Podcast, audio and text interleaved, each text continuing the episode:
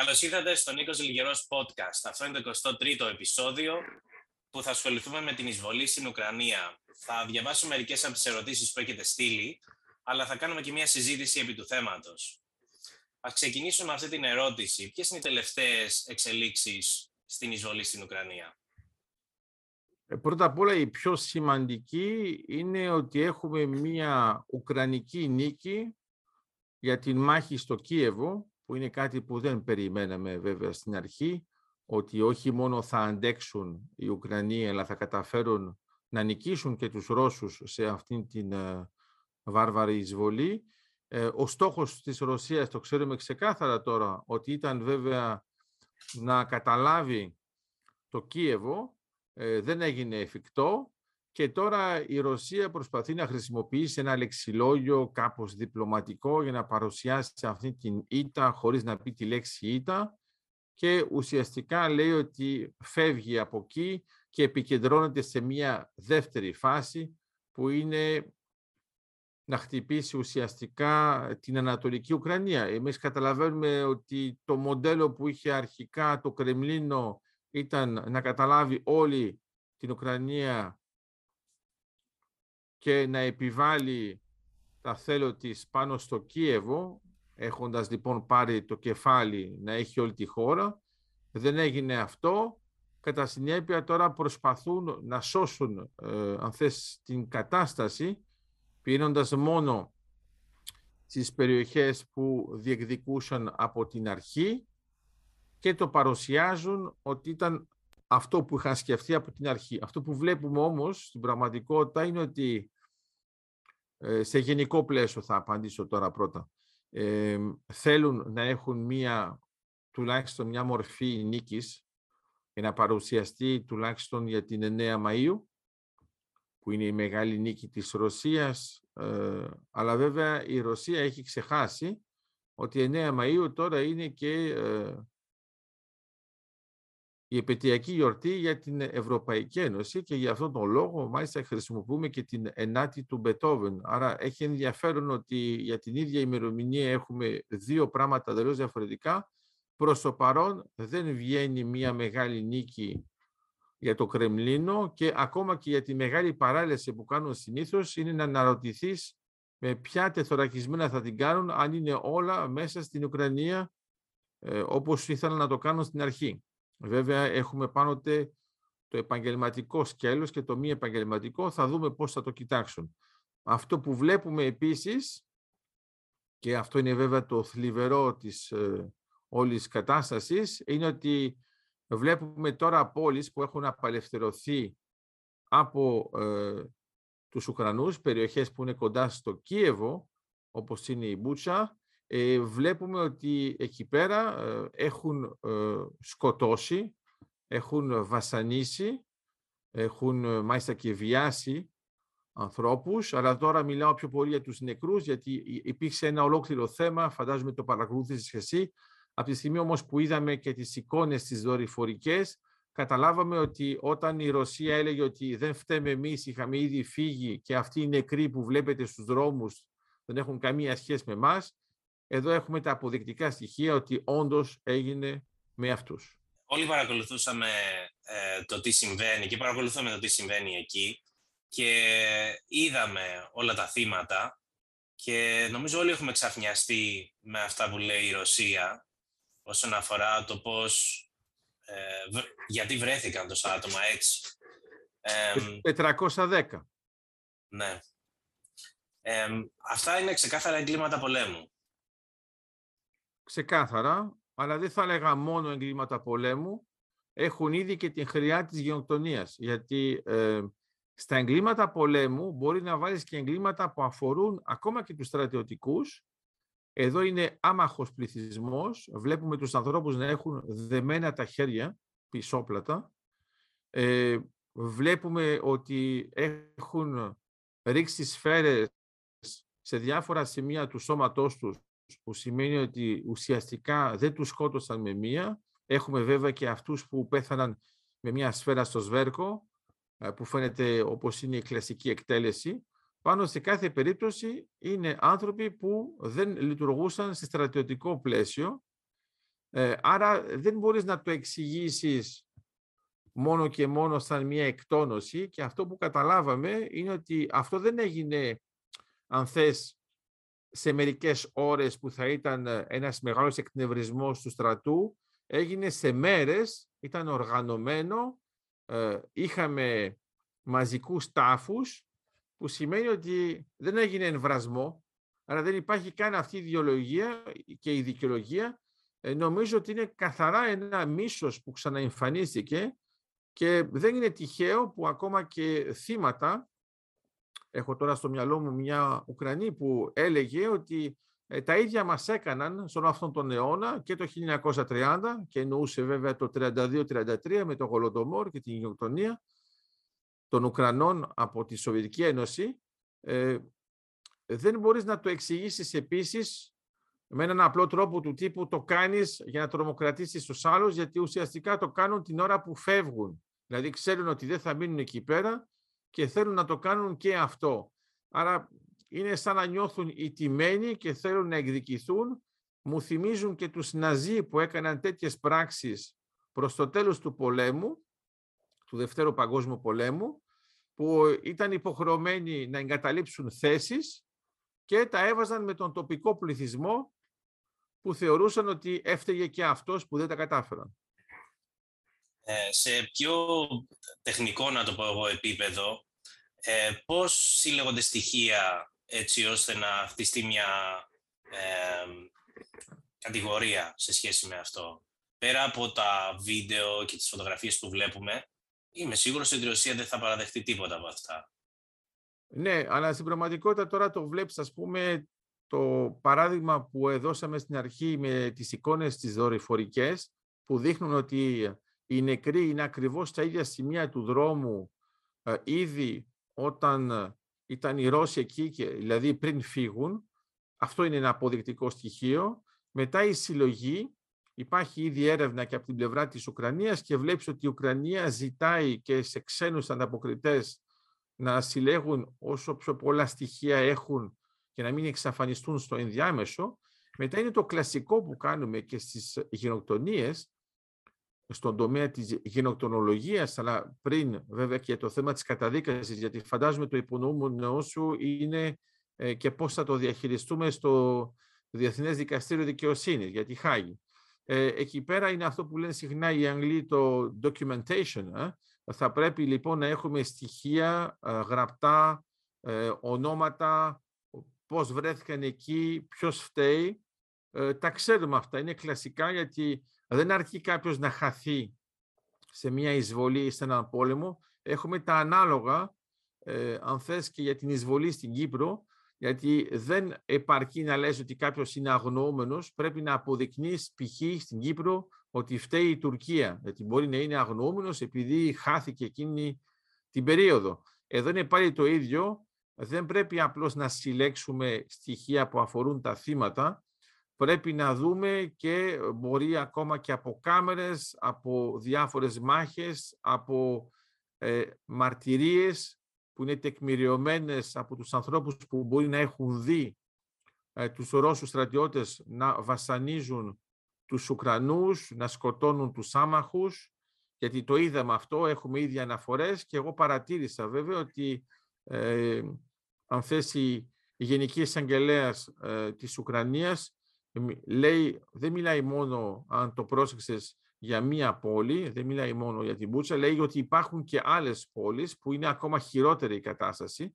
Α, ήδη έχουν στοιχεία και ε, θυμάστε ότι ήδη έχουμε ζητήσει να υπάρχει μια επιτροπή ειδική για αυτό το θέμα. Ε, το υποστηρίζει βέβαια και πρακτικά και η Αμερική που συλλέγει πληροφορίες και τις βάζει σε αυτόν τον φάκελο και είναι σωστό να σκεφτούμε ότι όντως ε, θα υπάρξει αυτός ο φάκελος εφόσον το ίδιο το δικαστήριο έχει ενεργοποιηθεί και κάτι που μπορεί να είναι αφάνταστο για μερικούς είναι ότι στην πραγματικότητα θα καταδικαστεί και ο Πούτιν σε αυτή τη διαδικασία. Ε, να ξέρεις ότι σε τεχνικό επίπεδο μπορεί και να σε ενδιαφέρει. Ε, ο μόνος τρόπος που θα έχει τότε ο Πούτιν να μην καταδικαστεί είναι να μην βγει εκτός Ρωσίας, γιατί όταν υπάρχει μια καταδίκη ε, στο Διεθνές Δικαστήριο Δικαιοσύνης αφορά 39 χώρες, άρα ο, ο μόνος τρόπος θα είναι να μην βγει. Πάντως, ε, έχουμε αρχίσει αυτή την τεκμηρίωση για ε, ουσιαστικά πρώτα την κατηγορία και στη συνέχεια την καταδίκη με την εμπλοκή, την εμπλοκή του δικαστηρίου. Ε, σκέφτομαι ακούγοντας όλα αυτά ο, πόσο το λιγότερο άδικο, δεν μπορώ να βρω άλλη λέξη, είναι ε, ένας λαός να περνάει τόσα πολλά και παρόλα αυτά να χρειάζεται να το αποδείξει κιόλας.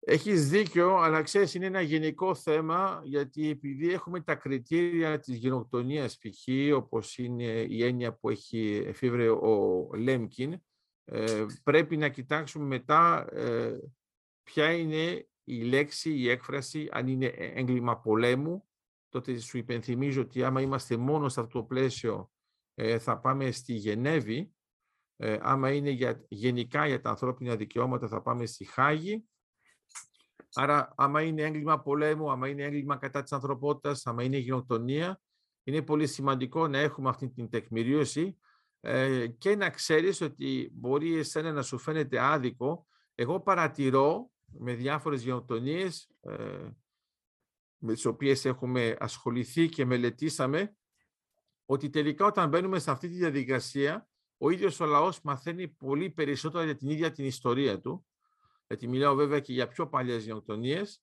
αλλά ακόμα και οι Ουκρανοί με το ε, Γολοντομόρ που ουσιαστικά ξεκίνησε ε, η διδασκαλία πάνω σε αυτό το θέμα μετά το 1991, γιατί πριν ουσιαστικά δεν είχαν δικαίωμα να κάνουν οποιαδήποτε αναφορά στο 32-33 τουλάχιστον με αυτόν τον τρόπο.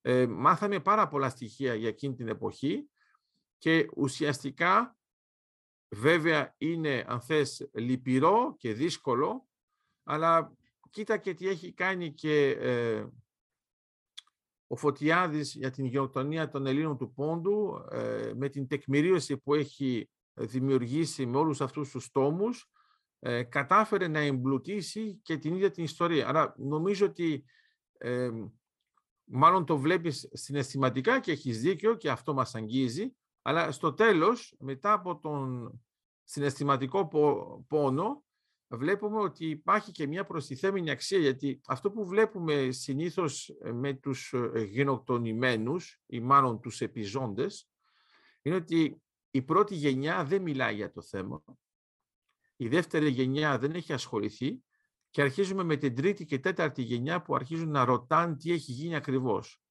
Γιατί πάνω κάτω ακόμα και οι επιζώντες ντρέπονται που δεν ανήκουν στα θύματα.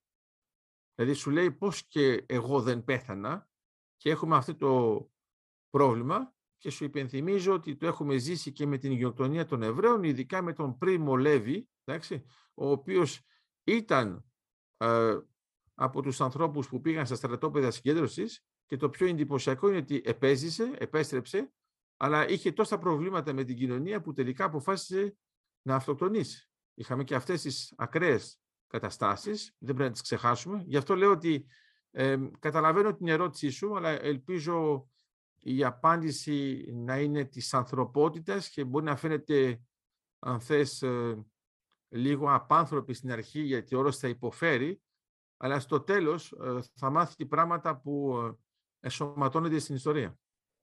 Και κάτι ακόμα πάνω σε αυτό το θέμα, λίγο τεχνικό. Ε,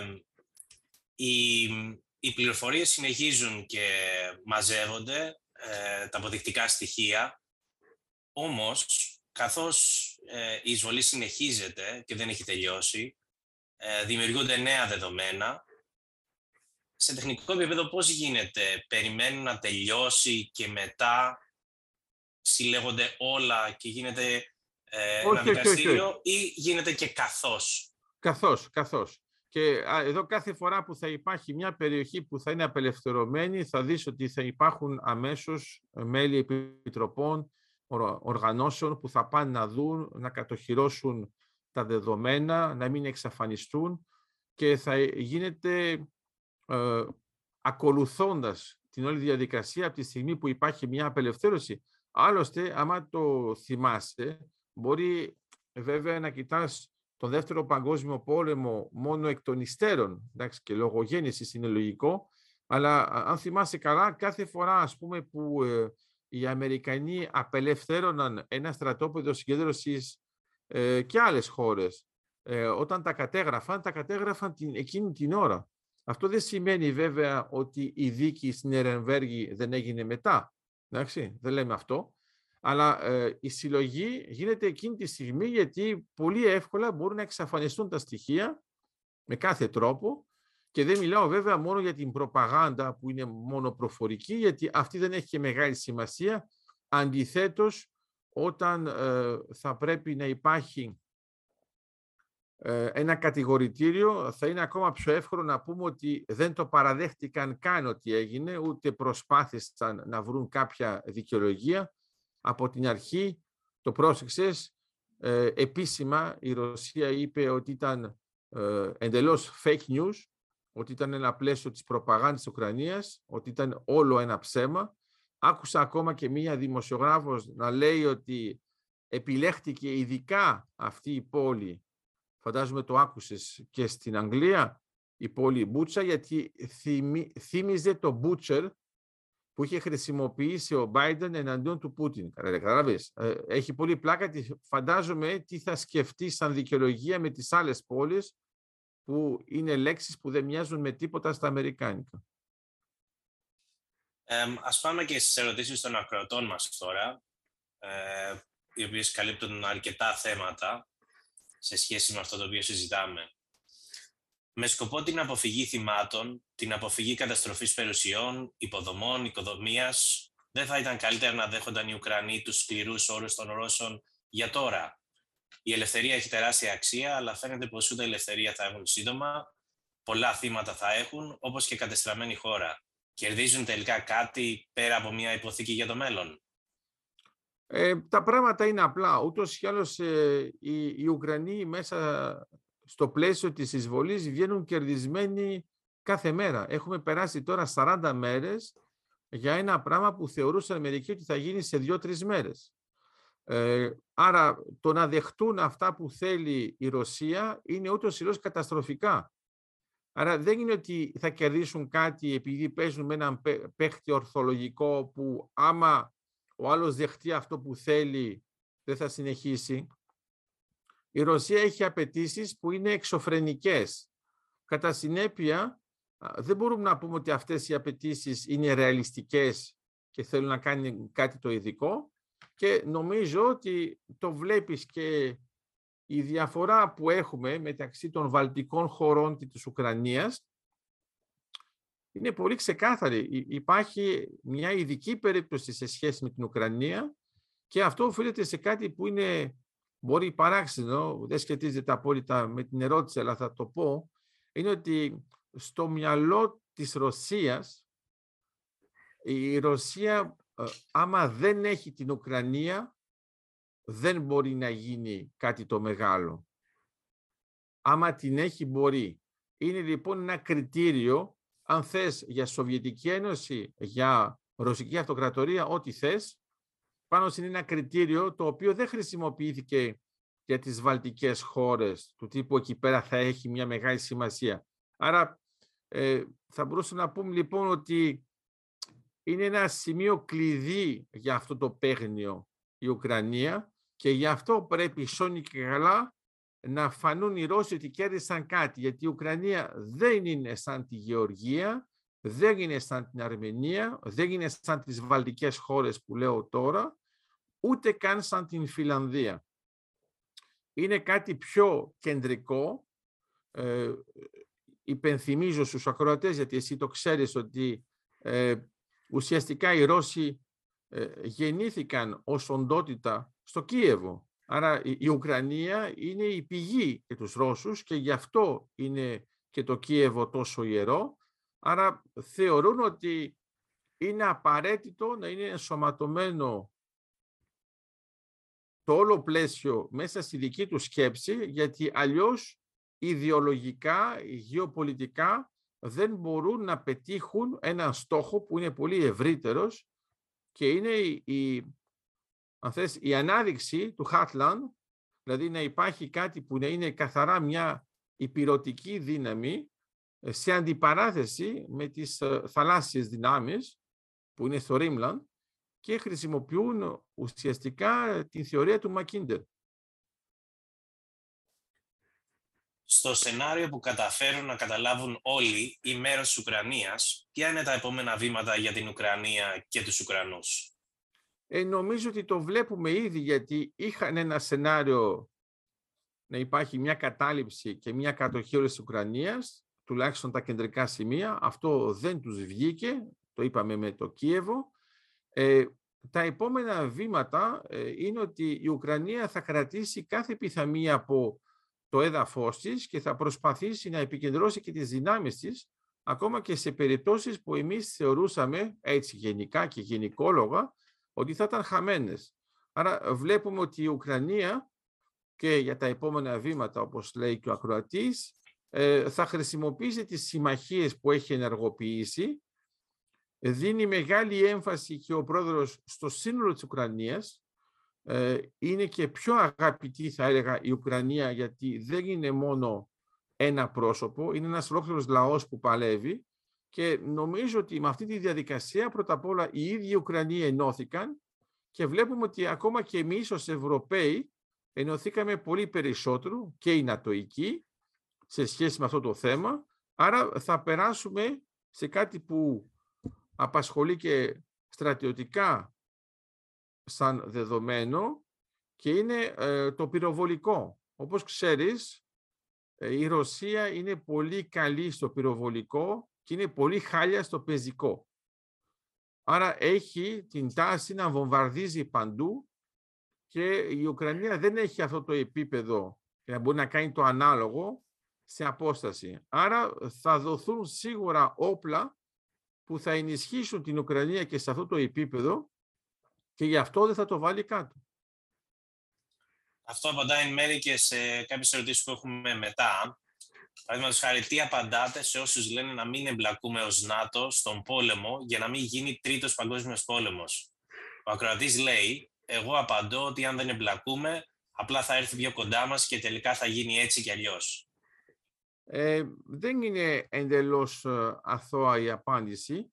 Αυτό που έχει σημασία είναι ότι ε, ουσιαστικά έχουμε εμπλακεί, εντάξει.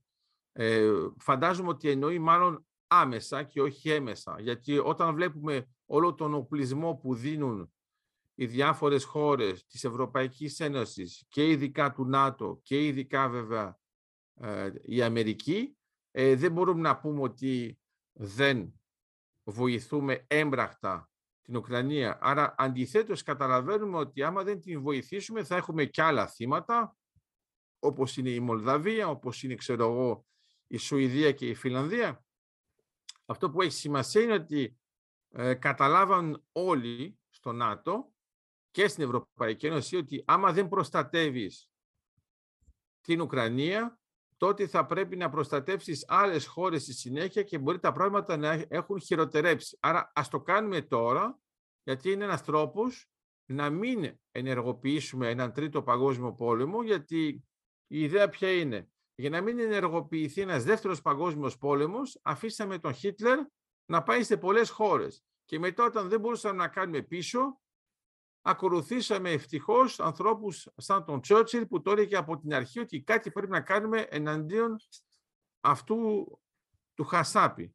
Άρα λέω λοιπόν ότι εδώ το έχουμε συνειδητοποιήσει πιο γρήγορα και έχουμε περάσει ήδη σε αυτό το στάδιο το οποίο ε, όπως το χειριζόμαστε τώρα και ακόμα καλύτερα στη συνέχεια θα είναι αυτό που θα μας επιτρέψει να μην πάμε σε έναν τρίτο παγκόσμιο πόλεμο.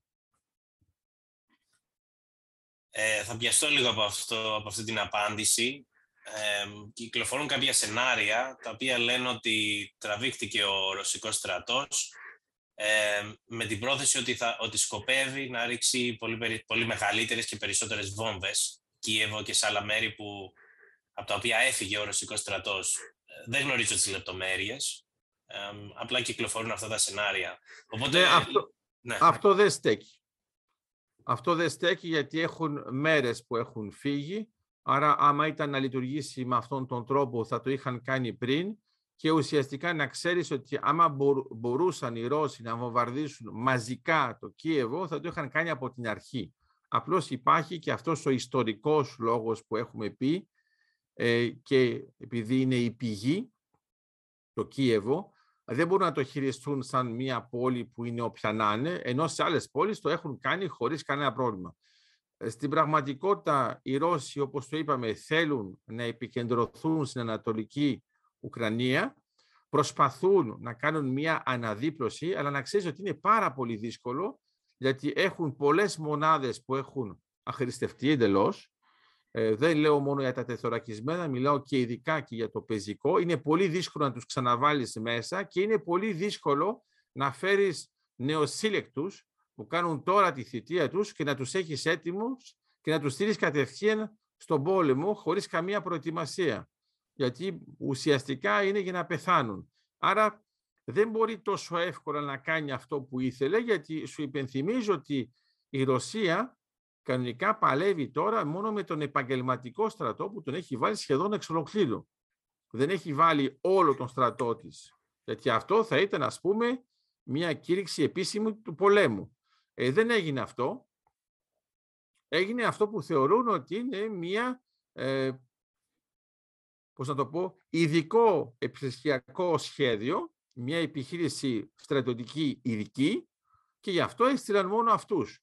Τώρα λοιπόν, επειδή έχουν χάσει πάρα πολλούς από αυτούς που είναι οι πιο ειδικοί, φαντάσου πόσο είναι δύσκολο να τους ξαναβάλουν σε μια άλλη θέση, να τους ενεργοποιήσουν και να μπορούν να συνεργαστούν μαζί, ενώ είναι από μονάδες που δεν είχαν καμία σχέση αρχικά.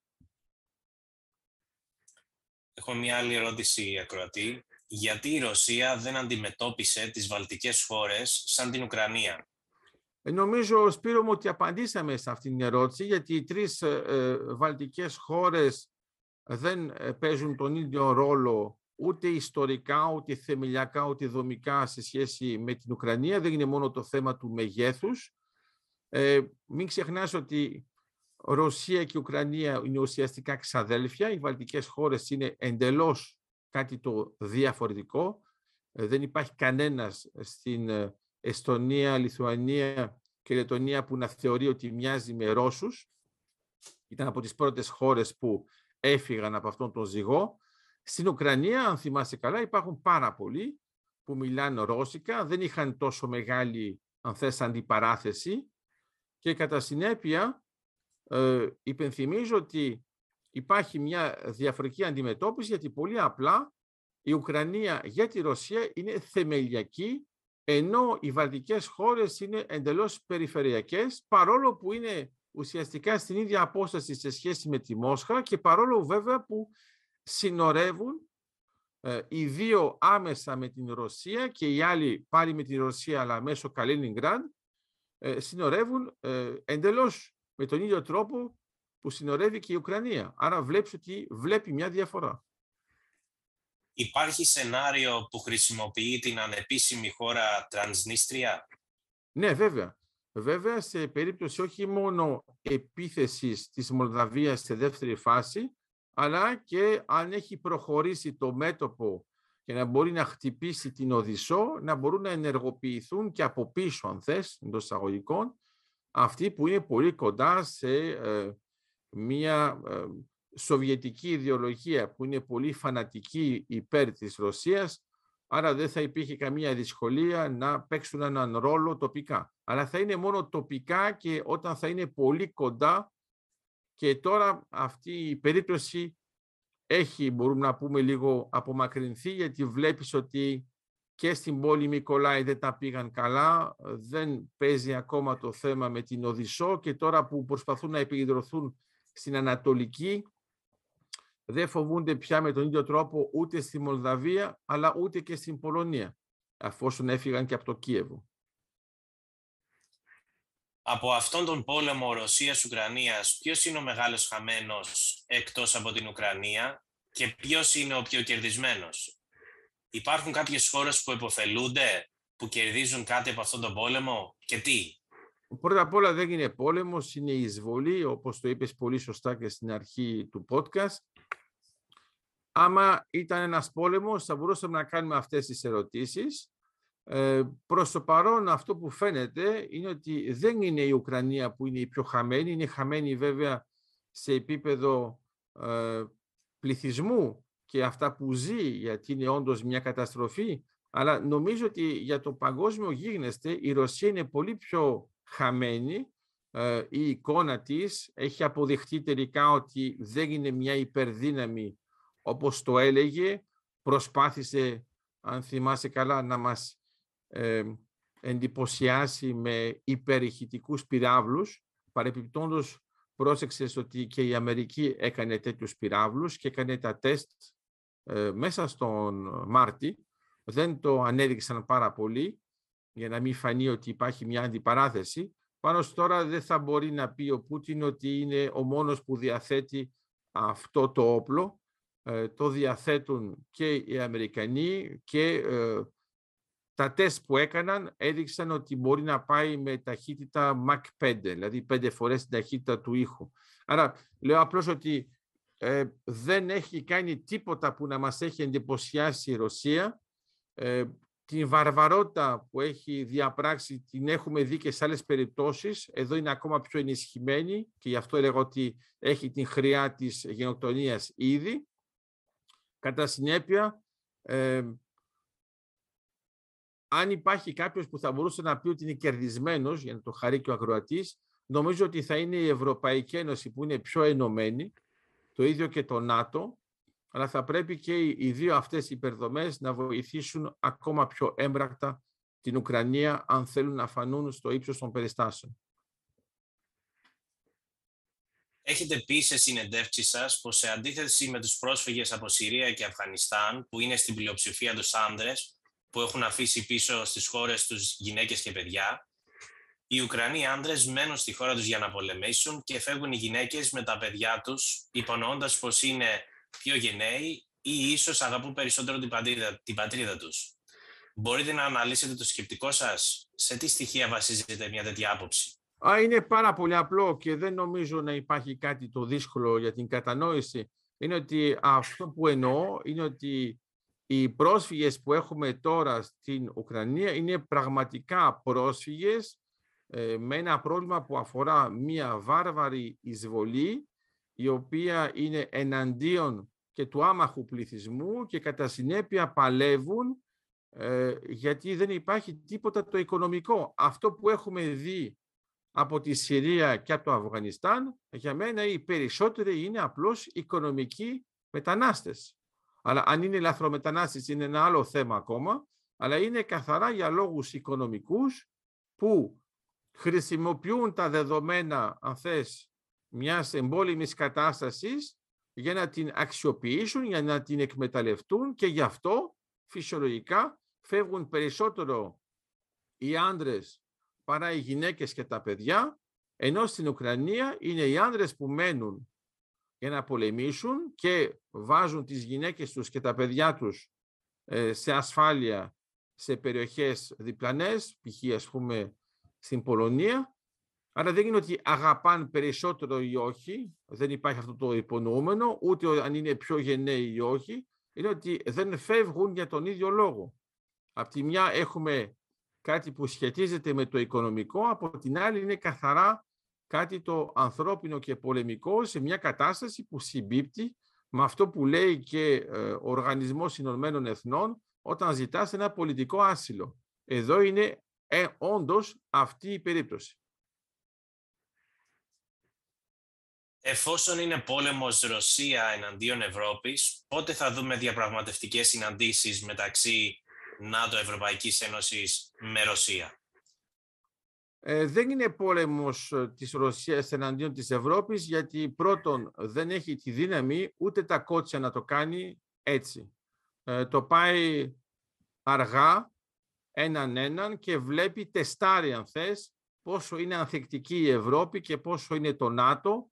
Είχε κάνει τέτοια τεστ η Ρωσία, το ξέρεις πολύ καλά, και με το θέμα της Γεωργίας και με το θέμα της Αρμενίας. Βλέπουν ότι δεν έγινε και κάτι το σημαντικό.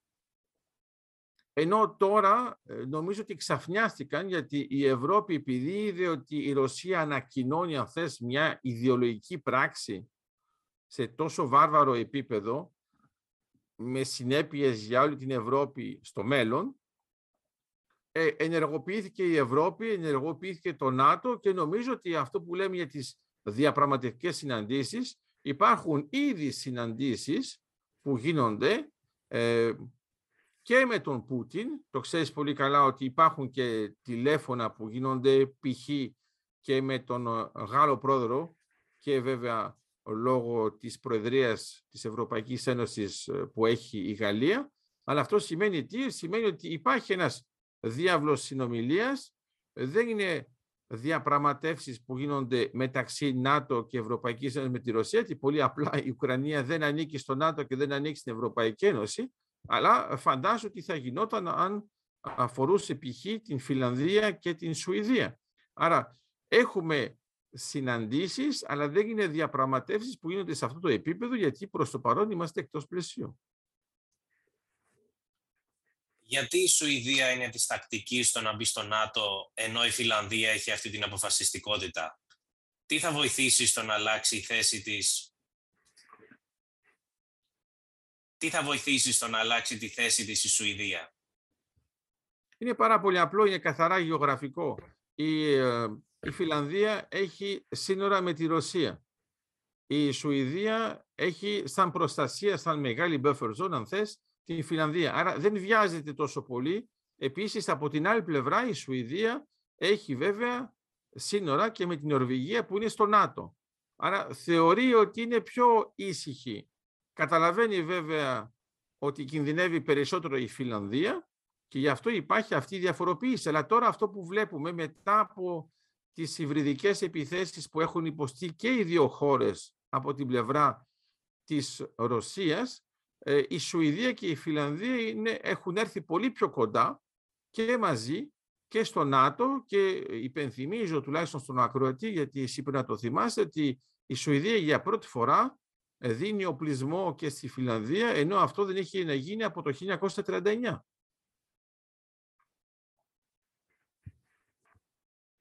Ο Πούτιν δεν υπολογίζει κυρώσεις και μέτρα από άλλες χώρες και δημιουργεί ένα νέο παράδειγμα που άλλες αυταρχικές χώρες μπορεί να θέλουν να αντιγράψουν. Τι επιπτώσεις σε διεθνές επίπεδο μπορεί να έχει αυτή η συμπεριφορά; Νομίζω ότι να το πούμε τουλάχιστον μια φορά με ειλικρίνεια, να το πούμε στο podcast, ότι ε, δυστυχώς για τη Ρωσία ο Πούτιν είναι και ένας άσχετος. Άρα όταν λέμε ότι δεν υπολογίζεις κυρώσεις, είναι ότι ε, δεν έχει το επίπεδο να τις υπολογίσει, αλλά αυτές υπάρχουν. Και ε, η Ρωσία βυθίζεται. Απλώς αυτός κοιτάζει τα πράγματα ε, με έναν τρόπο διαφορετικό, λόγω του ιστορικού του, ΚΑΓΕΜΠΕ, Σοβιετική Ένωση, το θέμα της εκδίκησης δεν κοιτάζει πάρα πολύ τα θέματα τα οικονομικά, γιατί και εδώ δεν είναι σχετικός και υπάρχει και μια σχετική αδιαφορία. Ε, εδώ τώρα στο επίπεδο στρατιωτικό ε, βλέπουμε ότι υπάρχει ένας εκνευρισμός, γι' αυτό έχουν σκοτωθεί και τόσοι στρατηγοί, γιατί ξέρεις κάτι, είναι ένα πράγμα που σε τεχνικό επίπεδο δεν το λέμε πολύ συχνά. Πώς είναι δυνατόν να έχουν πεθάνει τόσοι στρατηγοί; Ε, η απλή απάντηση είναι ότι τους στέλνει ο Πούτιν. Είναι πολύ δύσκολο να σκοτώσεις στρατηγό γιατί δεν είναι στο μέτωπο. Είναι στο σχεδιασμό. Άρα για να του στέλνει εκεί πέρα είναι ότι είναι ένας τρόπος για αυτόν να ξεκαθαρίσει το τοπίο και θεωρεί ότι δεν ήταν αποτελεσματική. Άρα δεν αποτελεί ένα παράδειγμα για άλλες αυταρχικές χώρες. Αντιθέτως, είναι πολλές που θα συμμαζευτούν τώρα με αυτά που βλέπουν. Όχι μόνο δεν θα το αντιγράψουν, αλλά καταλαβαίνουν ότι είναι μια καταστροφική συμπεριφορά ε, που ε, δεν έχει νόημα να συνεχιστεί και θα το δούμε στη συνέχεια. Η εισβολή της Ρωσίας στην Ουκρανία θα είναι μία από τις σημαντικές στιγμές της ιστορίας. Πολλοί λένε ότι ζούμε την αλλαγή φάσης σε κάτι άλλο, αλλά δεν το έχουμε συνειδητοποιήσει. Θα είναι σημαντικό για την ιστορία, αυτό είναι σίγουρο, γιατί ε, ουσιαστικά δεν αντιμετωπίσαμε αυτή την κατάσταση ως μια απλώς περίπτωση. Δεν είναι case study. Είναι πραγματικά κάτι που αφορά όλη την Ευρώπη και το ΝΑΤΟ και γι' αυτό έχουμε ενεργοποιηθεί ε, με τόση μεγάλη αποτελεσματικότητα και τόσο γρήγορα. Βέβαια βοήθησαν και οι πληροφορίες που είχαμε από τις διάφορες κατασκοπίες της Ευρώπης και ειδικά της Αμερικής.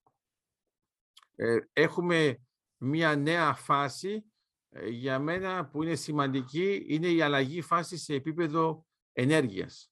Δηλαδή τώρα θα μιλάμε, θα δεις όλο και περισσότερο για ενεργειακή Ευρωπαϊκή Ένωση και αυτό θα το έχουμε καταλάβει γιατί δεν μπορούμε πια να παίξουμε με αυτόν τον τρόπο. Ε, κάνουμε τώρα πολλούς ε, έντεχνους υπολογισμούς πόσο κοστίζει να σταματήσεις εντελώς την έλευση του φυσικού αερίου. Ξέρεις ότι οι τρεις βαλτικές χώρες το αποφάσισαν εξ ολοκλήρου. Ήδη ε, δεν έχουν πια καθόλου εισαγωγές. Εμείς γενικότερα στην Ευρώπη το συζητάμε. Ε, βέβαια το κόστος είναι διαφορετικό ανάλογα με τις χώρες. Που να καταλάβεις, ας πούμε, ότι η μεγάλη διαφορά ε, σε σχέση με την Γαλλία και την Γερμανία είναι ότι η Γερμανία είναι πάνω κάτω σχεδόν στο 55% εξαρτημένη. Η Γαλλία δεν πιάνει ούτε καν το 20%. Κατά συνέπεια, το κόστος ανακεφαλή για την Γαλλία είναι πάνω κάτω 100 ευρώ να σταματήσουμε εντελώς ε, να φέρνουμε φυσικό αέριο, ενώ για τη Γερμανία είναι 900 ευρώ. Αλλά αυτή η διαφορά εξηγεί και ε, την τοποθέτηση της Γερμανίας σε σχέση με ένα γενικό εμπάργο που δεν μπορεί να το κάνει και μην ξεχνάς ότι αυτό συμπίπτει και με την απενεργοποίηση των πυρηνικών αντιδραστήρων της Γερμανίας, ενώ στη Γαλλία λειτουργούν πάρα πολύ και σε αυτό το πλαίσιο και γι' αυτό έχουμε τόσο ε, μεγάλη, ε, αν θες, δεν έχουμε τόσο μεγάλη εξάρτηση στη Γαλλία σε σχέση με την Γερμανία για το φυσικό αέριο της Ρωσίας. Άρα ε, αυτό αλλάζει γιατί είναι η πρώτη φορά που το συνειδητοποιούμε ότι δεν μπορούμε πια να είμαστε εξαρτημένοι ενεργειακά και αυτό θα είναι χάρη στο Ουκρανικό και δεν είναι κάτι που με ξαφνιάζει γιατί αν θυμάστε καλά η Ευρωπαϊκή Ένωση και το ΝΑΤΟ γεννήθηκαν πώς; Από έναν πόλεμο, παγκόσμιο πόλεμο. Δεν, δεν, δεν έγινε από μόνα τους. Ε, αυτές οι δύο υπερδομές λοιπόν έχουν αυτή τη γέννηση. Εδώ είναι πάλι μια εισβολή σε αυτό το επίπεδο που τελικά μας έκανε να συνειδητοποιήσουμε ότι πρέπει τώρα να ψάξουμε και για τους δικούς μας πόρους στον τομέα των υδρογονανθράκων, να μην είμαστε εξαρτημένοι και να μπορούμε π.χ. σε μερικά χρόνια να μπορούμε να μην πάρουμε καθόλου φυσικό αέρα από τη Ρωσία. Ε, αυτό ήταν κάτι που θα ε, απαιτούσε πολλά χρόνια, μπορεί και δεκαετίες μέχρι να φτάσουμε σε αυτό το επίπεδο και αυτή η αλλαγή φάσης έγινε λόγω του Ουκρανικού. Και αυτό το έχουμε ζήσει όσοι μάθαμε τα περί της ΑΟΣ και τα λοιπά από εσάς ε, και ήδη έχουν περάσει τόσα χρόνια ε, και ελπίζουμε μέσω αυτής της αλλαγής να δούμε και μια αυτονομία ενεργειακή της Ευρωπαϊκής Ένωσης. Δεν είναι μόνο να το ελπίζουμε, νομίζω θα έχουμε συγκεκριμένες ανακοινώσεις ακόμα και στο επίπεδο της Ελλάδος και για τα θαλάσσια ε, οικόπεδα που βρίσκονται στο Ιόνιο, δυτικά Κρήτης ε, και νοτιοδυτικά. Ε, έγιναν έρευνες στο Ιόνιο και στο βόρειο και στο νότιο. Θα έχουμε τα αποτελέσματα και νομίζω και για τον αγωγό EastMed που είμαστε άμεσα εμπλεκόμενοι ε, θα λειτουργήσουμε πραγματικά σαν ενεργειακός κόμβος Άρα ε, χαίρομαι που ε, το θυμάστε ότι το συζητάμε αυτό το πράγμα εδώ και καιρό και ειδικά και στην Κέρκυρα με άμεσες επαφές μαζί. Ε, τώρα όμως βλέπω ότι υπάρχει όντως μια αλλαγή φάσης και θα υπάρχει μια έμπρακτη υποστήριξη από την πλευρά της Ελλάδος για να περάσουμε σε αυτήν την ενεργειακή Ελλάδα. Για εμένα να κάνω και ένα δικό μου σχόλιο. Είναι λυπηρό το ότι έπρεπε να γίνει αυτό για να δούμε κάποια κίνηση. Ε, υπάρχουν βέβαια κάποιες κινήσεις ήδη τα προηγούμενα χρόνια, αλλά ελπίζουμε τώρα θα είναι πιο έντονες οι κινήσεις. Ε, γιατί, από τη δική μου οπτική τουλάχιστον, αν είχαμε κινηθεί απλά λογικά, ε, όχι με μεγάλη ταχύτητα, δεν θα το συζητούσαμε καθόλου, καθόλου. Τέλος πάντων, το συζητούσαμε πολύ λιγότερο αυτό το θέμα. Ήδη θα είχαμε παραγωγή, πολύ πιθανόν, το χρονικό διάστημα είναι υπεραρκετό, από όσο εγώ γνωρίζω, ε, που ασχολούμαι με το θέμα λίγο παραπάνω από 10 χρόνια νομίζω, τα οποία είναι υπεραρκετά για μια χώρα να φτάσει σε επίπεδο παραγωγής. Σωστά, ε, σωστά. Θα το ξανασυζητήσουμε, να το δούμε. Επιστρέφουμε σε ερωτήσεις. Ένας ακροατής έστειλε Πούτιν ίσον Χίτλερ της εποχής μας ή δεν θα έπρεπε να κάνουμε τέτοιες συγκρίσεις; Όχι, πρέπει να κάνουμε τέτοιες συγκρίσεις γιατί είναι ένας τρόπος να καταλάβουν μερικοί τι γίνεται. Γιατί ε, δυστυχώς το, μοντέλο του Πούτιν ε, ήταν πολύ ε, fake από την αρχή. Ε, έχουμε ακούσει ανθρώπους να μας εξηγούν ότι ο Πούτιν είναι αυτός που προστατεύει τους Ορθόδοξους, είναι αυτός που προστατεύει το ρωσικό πνεύμα και εγώ αυτό που βλέπω σε πρακτικό επίπεδο είναι πολύ κοντά στο σοβιετικό και όχι τόσο στο ρωσικό δεν έχει καμία σχέση με την Ορθοδοξία και γενικότερα με τη θρησκεία. Όλα αυτά είναι για το φαίνεστε. Άρα ε, νομίζω ότι αυτό που πρέπει να συνειδητοποιήσουμε είναι ότι αν τον αφήσουμε τον Πούτιν, μια χαρά θα γίνει όντως ένας Χίτλερ της εποχής μας, απλώς για κακή του τύχη πέρασε ο Χίτλερ πριν από αυτόν. Άρα ε, δεν είναι σωστή η λέξη, δεν υπάρχει σομορφισμός, εγώ θα έλεγα ότι είναι ένα ερζάτς. Μοιάζει, αλλά δεν πρόλαβε. Έχουμε άλλη μια ερώτηση που μάλλον απαντήθηκε ήδη. Ποια θα είναι η θέση του Πούτιν στην ιστορία; Ε, πάνω κάτω στο επίπεδο του Μουσολίνη. Ναι. Τώρα που τα χαλάσαμε με τη Ρωσία, δεν υπάρχει πια κανένας λόγος να μην αναγνωρίσουμε άμεσα όλες οι χώρες της Ευρώπης τη γενοκτονία των Ουκρανών. Αυτό είναι ένα ξεκάθαρο επιχείρημα γιατί όντως είχαμε πολλές χώρες που ε, ξέρεις ότι υπάρχουν ήδη 24 χώρες που έχουν αναγνωρίσει την γενοκτονία των Ουκρανών. Ε, άλλες ε, ήταν πιο επιφυλακτικές γιατί όντως δεν ήθελαν να, να χαλάσουν τη σχέση τους με τη Ρωσία.